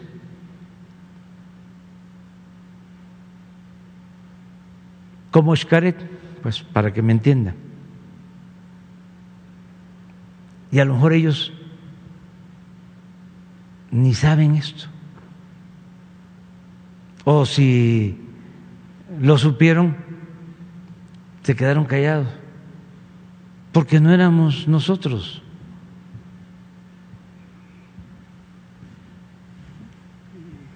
Entonces, eh, entender de que somos responsables, de que cuidamos el medio ambiente. Yo soy de pueblo, me crié en el campo, sé lo que son los árboles, amo los árboles. Eh, aprendí a proteger la flora, la fauna. No somos destructores. Que no nos confundan.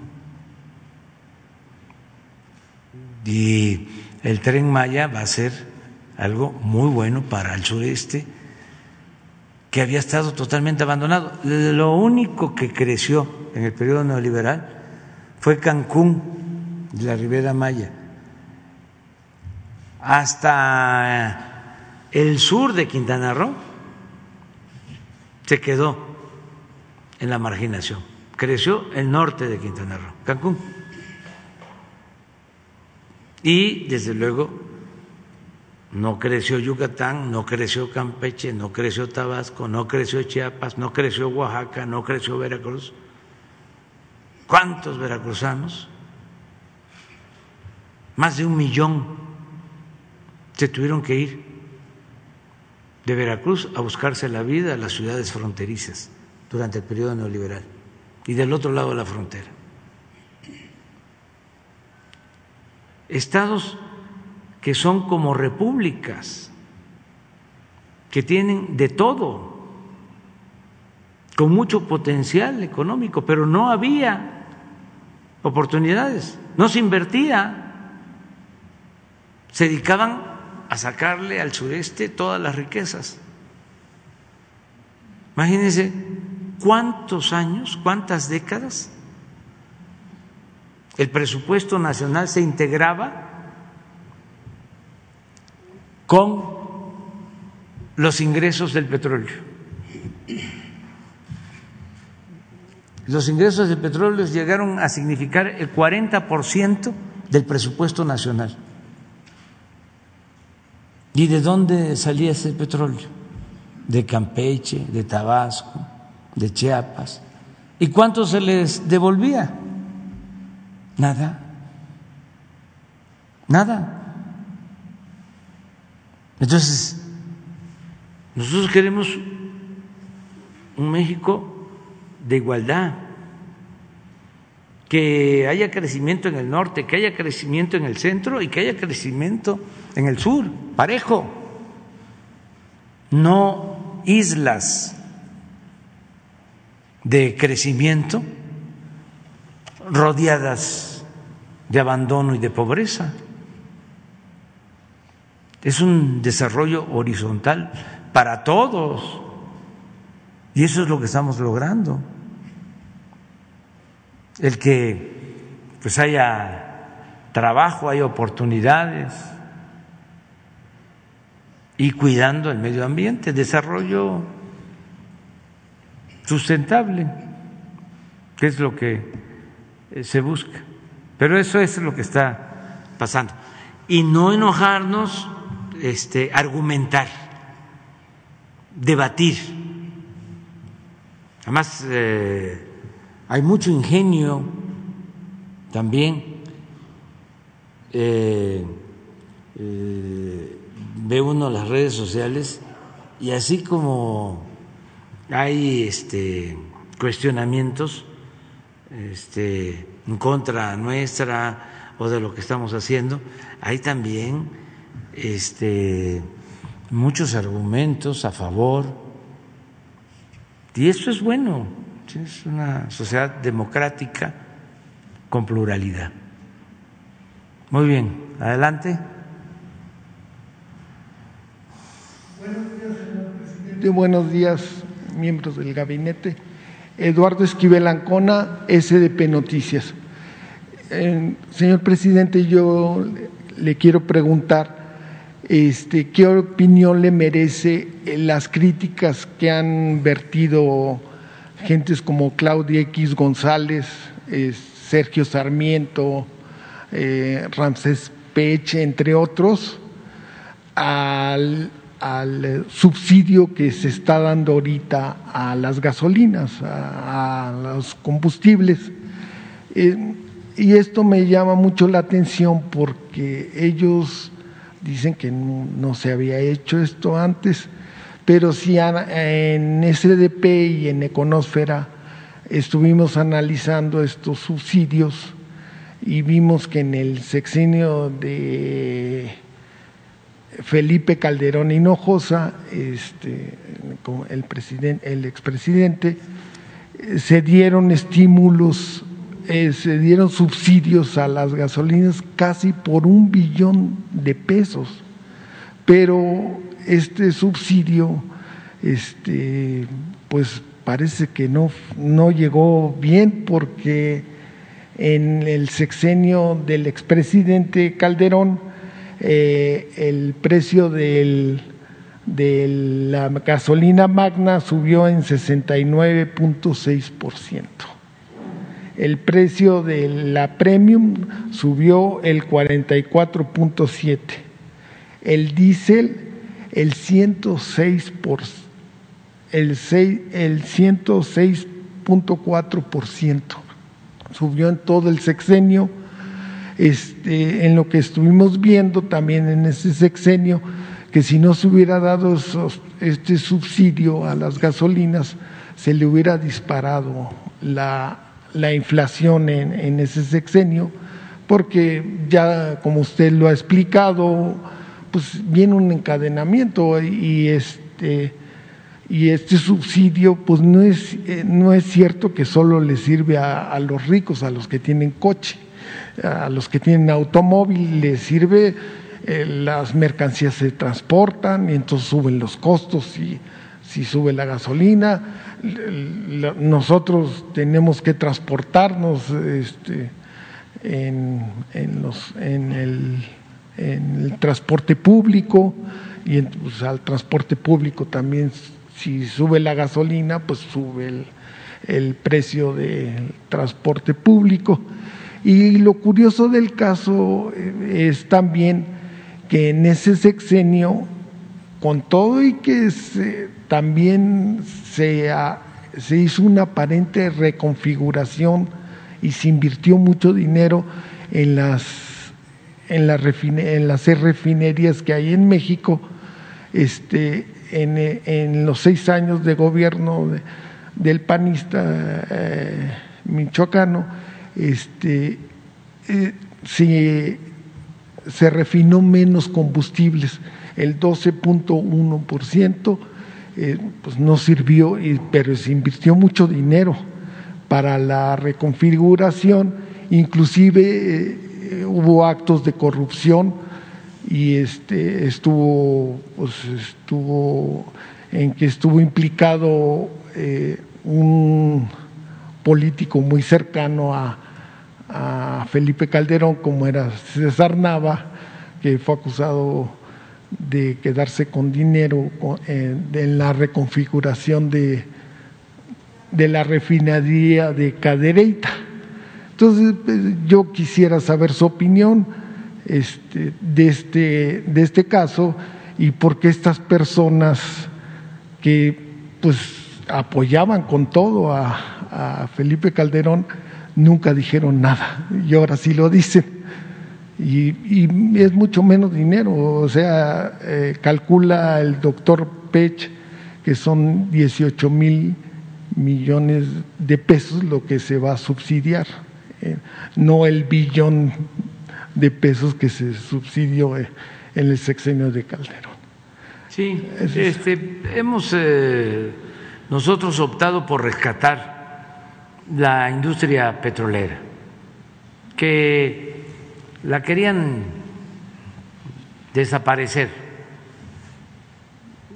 Desgraciadamente avanzaron, porque acabaron con la petroquímica.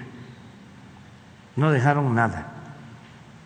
Teníamos una industria petroquímica eh, muy consolidada. Era de las mejores industrias petroquímicas del mundo y en el periodo neoliberal se acabó. Iban por las refinerías, las estaban convirtiendo en chatarra y apostaron a comprar los combustibles, a vender petróleo crudo y a comprar las gasolinas. Esa era la política. Por eso no hicieron en más de 30 años una nueva refinería. Es cosa de ver cuántas hicieron en 30 años en Estados Unidos o en el mundo. En todos lados se hicieron refinerías. Aquí no se hizo una sola. En ese tiempo crearon Pemex Internacional, una institución no transparente. No se sabía cuánto vendían de crudo, cuánto compraban de combustibles, a qué precio. Entonces, ya habían empezado incluso a vender plantas al interior de las refinerías. Vendieron dos plantas en las seis refinerías que ahora estamos buscando comprarlas, recuperarlas. ¿Cómo compramos las acciones de Deer Park? Y esa refinería ya es de México. Pues gracias a eso y a lo que se ha invertido desde que llegamos, hemos reducido la importación de combustibles en un 48%. Ya en diésel prácticamente somos autosuficientes. Entonces, esto nos permite eh, tener una política más eficaz en materia petrolera y protegernos ante situaciones como las que se están padeciendo en el mundo. Porque ahora el barril del petróleo, la mezcla ayer, estuvo creo que a 119 dólares el barril.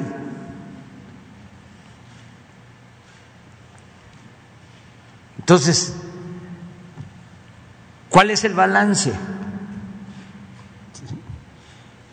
Estamos obteniendo más ingresos porque el barril de petróleo, lo que estamos exportando,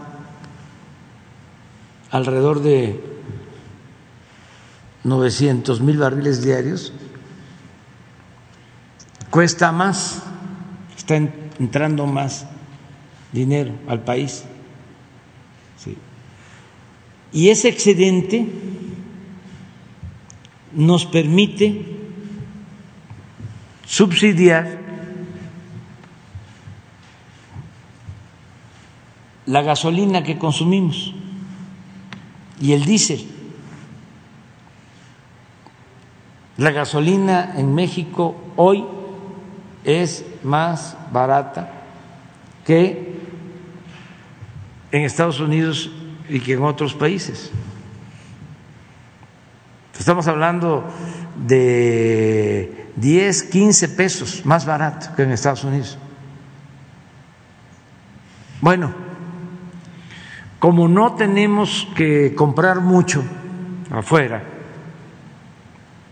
porque ya producimos, ya aumentamos nuestra capacidad de refinación, ya el subsidio no es tan grande, tan cuantioso. para las gasolinas y mantenemos los precios. Y se compensa, repito, porque cuesta más la mezcla de petróleo mexicano.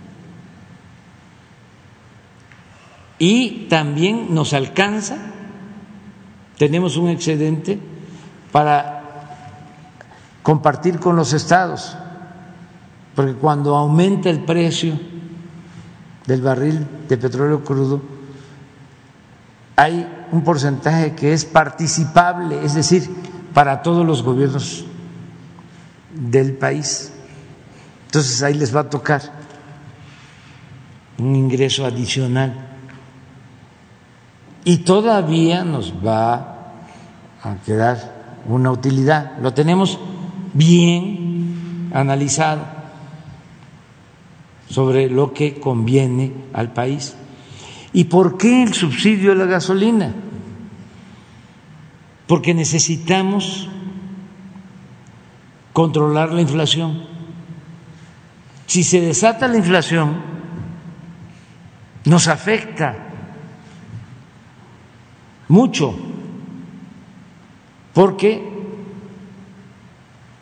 es carestía. Eh, aumenta el precio de todo y no nos rinde el ingreso. Podemos tener incrementos salariales, pero por la inflación se reduce nuestra capacidad de compra.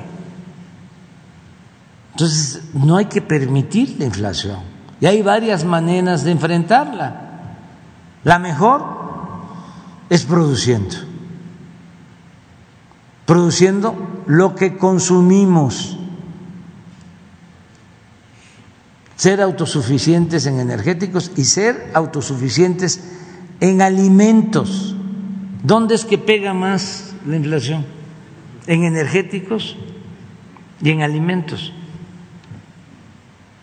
A ver si no está la tablita de la diferencia de inflación de Estados Unidos y México. Eh, nosotros tenemos afortunadamente menos inflación que en Estados Unidos y se debe en buena medida a que estamos controlando los precios de los combustibles y ellos no han podido. Se acaba de quejar el presidente Biden de que aunque bajaba el petróleo crudo, este, la gasolina no se reducía en su precio en Estados Unidos, el precio de la gasolina. Entonces,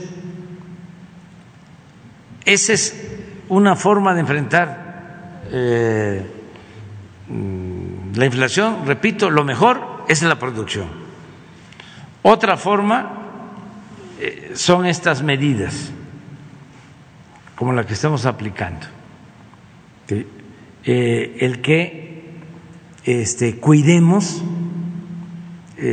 precios de todo aquello que tiene que ver con la economía popular, que puede provocar carestía. Otra posibilidad es la apertura comercial que no la descartamos, porque todavía México ¿sí? tiene eh, aranceles para la importación de algunos alimentos. Entonces, si estamos en un eh, mundo de libre mercado, Mm, si hay una situación de incremento de precios por falta de eh, eh, alimentos o de materias primas en México, se abre al mercado para importar, se quitan aranceles y entra carne de pollo y entra huevo y entran granos este, a mejores precios. Eso también es un mecanismo que no descartamos para enfrentar la inflación. Ahora, los financieros, también esto en el mundo, cuando hay inflación, ¿qué es lo que hacen? Buscan parar la economía. Esto lo acaban de hacer en Estados Unidos por primera vez en varios años. Aumentaron 0.25% sus tasas de interés. Ayer aquí, en México, el Banco de México aumentó la tasa de interés punto .50, vamos a tener una tasa de interés de 6.5, porque cuando aumentan mm, las tasas de interés hay menos eh, inversión este, y eh, se supone que baja la inflación, es un mecanismo de control. De todas formas, eh, cuando llegamos nosotros al gobierno, la tasa de interés era del 8%, la bajamos hasta el 4%, pero ahora por esto ha ido subiendo. La decisión de ayer la tomaron en el Banco de México por unanimidad y nosotros respetamos la autonomía del Banco de México. Pero bueno, eh, es para informar de todo lo que estamos haciendo. Esto es la diferencia.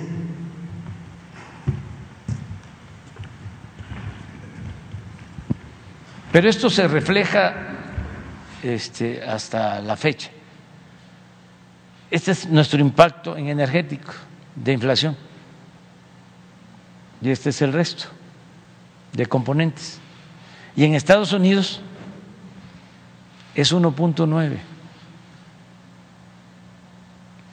Y yo espero que resuelvan pronto en Estados Unidos porque hay, tengo información, como en Europa, mucho malestar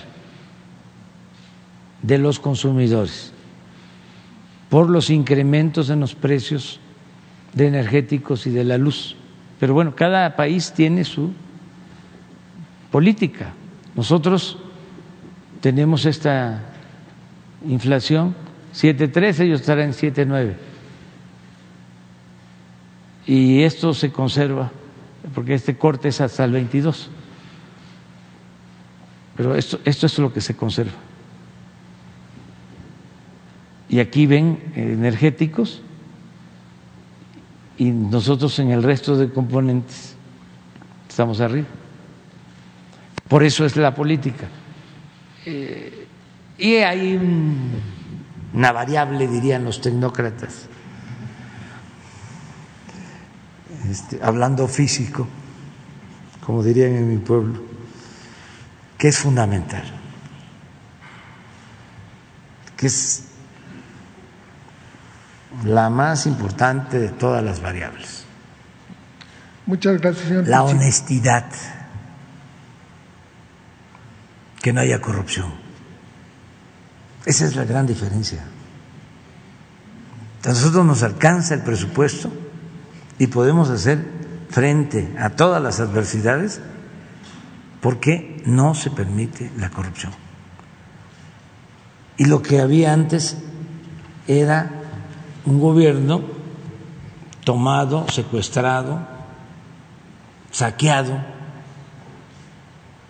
Entonces, así no se puede aunque se trate del modelo económico más perfecto, con corrupción no funciona nada, nada. Por eso la clave está en no permitir la corrupción. Y era mucha la corrupción que había, mucha, mucha, mucha, desmedida se dedicaban a robar, a saquear. Ese es todo. No hace falta eh, ser doctor en economía para este, saber cómo administrar bien. Muy bien, adelante.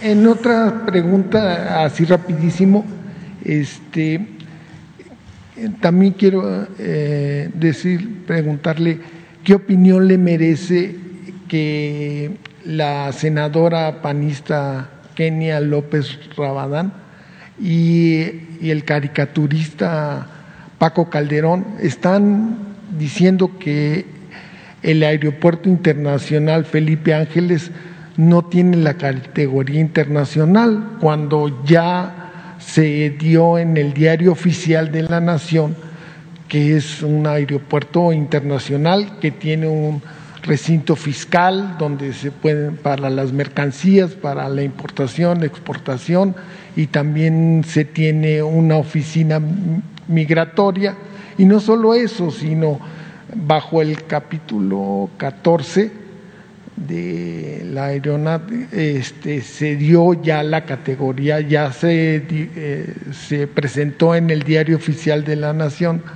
que es un aeropuerto internacional.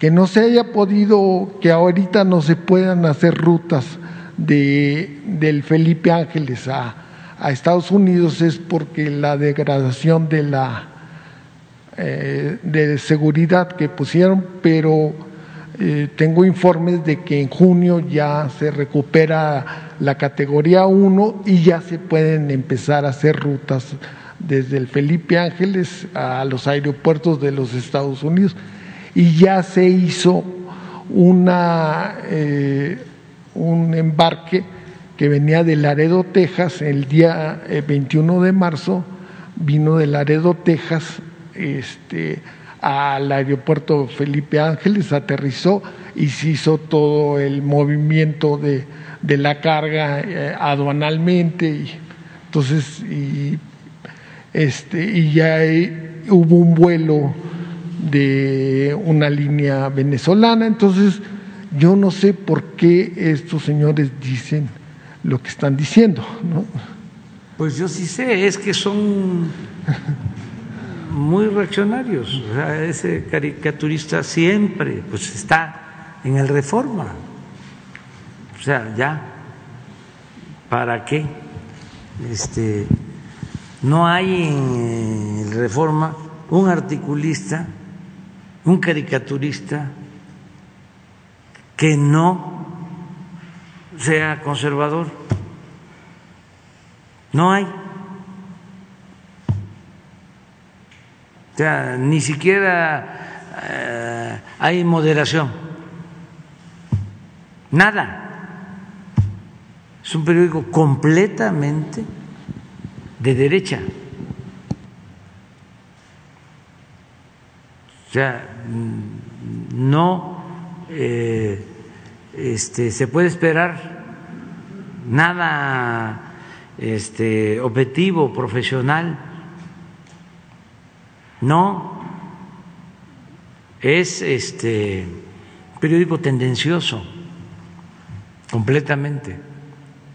Entonces, claro que ya hay certificación, lo que tú estás planteando, ya han llegado eh, aviones de Estados Unidos, de, al que haces mención es un avión de carga, y particulares, o sea, em, pero si no es una cosa es otra, y pues están en su derecho. Nosotros tenemos diferencias con este caricaturista Calderón, en mi caso, yo creo que desde hace 20 años. Y me este, honra mucho, es un timbre de orgullo este, el que tengamos esas diferencias. Y así con otros de tiempo atrás, porque siempre eh, se opusieron al cambio y lo que querían era un bipartidismo de derecha de dos partidos que eran lo mismo. Eso sí lo aceptaban. Tampoco así del todo, porque este caricaturista es recalcitrante como conservador. Este, entonces, de todas maneras, al otro partido este, no lo veía tan bien. Ahora sí ya se descararon y ya están unidos y ya se les olvidó todo, porque nos ven a nosotros, pues, como, espero, adversario a vencer y no enemigo a destruir, pero sin duda están unidos en contra eh, de nosotros. Entonces, es este, para que investiguen uno de los mejores aeropuertos del mundo, el aeropuerto de Santa Lucía, con la construcción de pistas eh, más eh, excepcionales en calidad, de mayor calidad. Creo que es el segundo aeropuerto en el mundo en la distancia de pistas. Sí, competimos con. Con, en segundo lugar, y Estados Unidos tiene una pista de, de 4.8. Y nosotros tenemos 4.5. 4 eh, kilómetros eh, y medio de pista. Dos pistas, ¿sí? de las tres. ¿sí? 4.5 kilómetros. O sea, es de lo mejor. Y el sistema de, de radares es de lo más moderno que hay. Yo estuve en la torre de control. ¿Cómo me gustaría que fuera este para que vieran eh, ojalá y vayan a la torre de control que hagan este, las gestiones ahí en el aeropuerto y se les lleva para que vean la tecnología de avanzada que tiene el aeropuerto ya, ya, que vayan. Este fin de semana, general. Sí. Este, yo, le, yo, le, yo le pido que eh, le manden la invitación. ¿Es el caricaturista y otra persona? ¿Mande? Ah, también, a los dos. A los dos. Pero que vayan a la torre de control para que este, vean todo esto. O sea, este, Sí, sí es importante. Ya se nos terminó el tiempo, ¿eh? pero miren. Sí. Jesús, ayúdame. Este, vamos a, a, este, a llegar a un acuerdo. Quedan apuntados. Es que tenemos cosas que hacer. Hoy salimos a Acapulco, a la Convención Nacional Bancaria. Este, mañana la conferencia, si este, se quedan, no va a ser muy lejos, la vamos a, a llevar a cabo en Cuernavaca, allá podemos este, escucharles este, y tienen preferencia para que sean los primeros en preguntar, si les parece. ¿Mañana? Ah, sí, ese es el problema. Sí, este, quedamos en eso. Este, eh, lunes o martes, la semana que viene, tú, tú tienes, tienes prioridad cuando regreses. ¿De acuerdo? Sí, porque es que ya se nos terminó el tiempo. Ya. Adiós, adiós.